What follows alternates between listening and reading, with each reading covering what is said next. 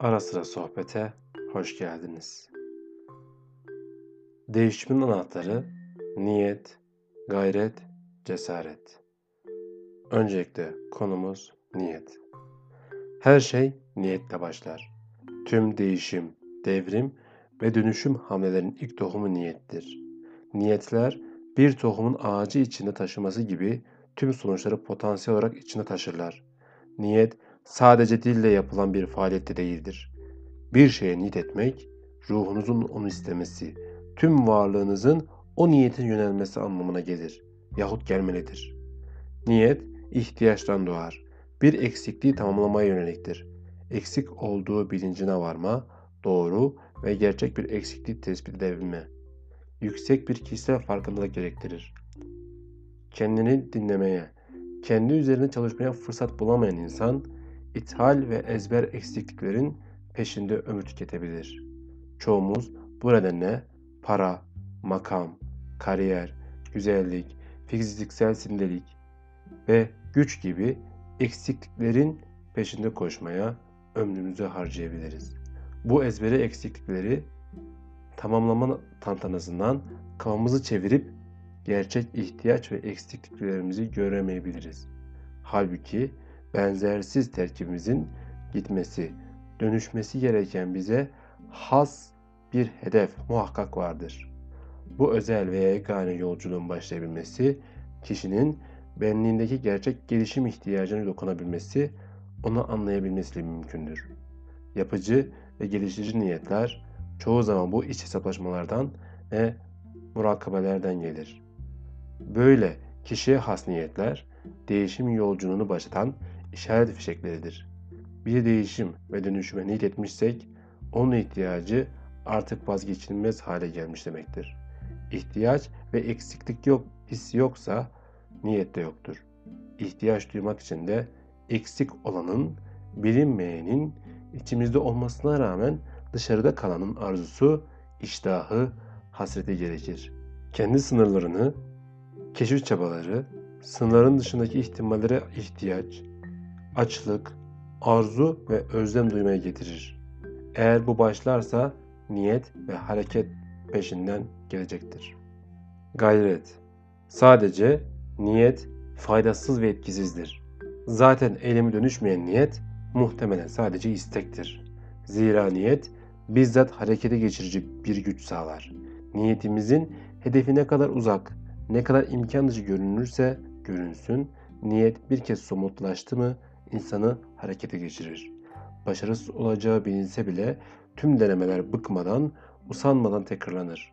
Önemli olan o hedefe varmak değil, niyetin gereğini yapmaktır. Çünkü faydasız da görünse denemeye devam etmenin şartları niyete göre zorlanmanın adı gayrettir. Gayret olmadan sonuca gidilemez.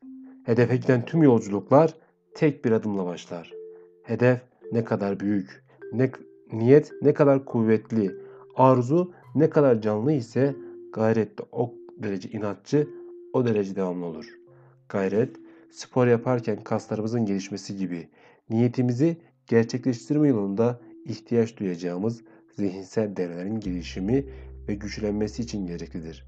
Gayret olmadan, denemeler yapmadan niyeti gerçekleştirecek zihinsel kaynakları güçlendirme ihtimali pek azdır.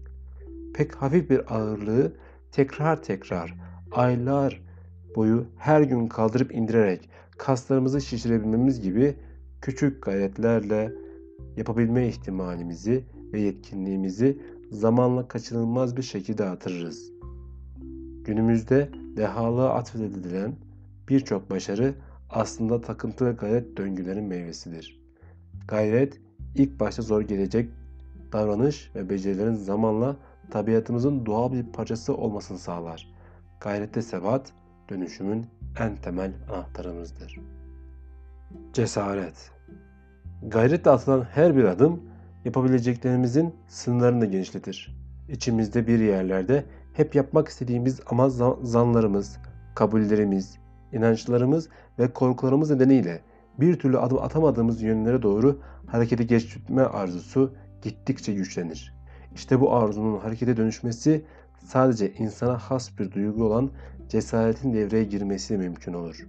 Cesaret, korkusuzca hareket etmek değil, korkuyor olmamıza rağmen bir hedefin üzerine gidebilmek kararlılığıdır. Korkuyla birlikte harekete geçme, o korkuya neden olan nesne veya durumun aşılması halinde elde edilecek olan avantajın hedef varmak için o engeli aşma gerektiğinin farkında olmayı gerektirir. Hayvanlar insanlar gibi cesaret gösteremez. Onlar korktukları şeyin üzerine gitme yeteneğine sahip değildirler.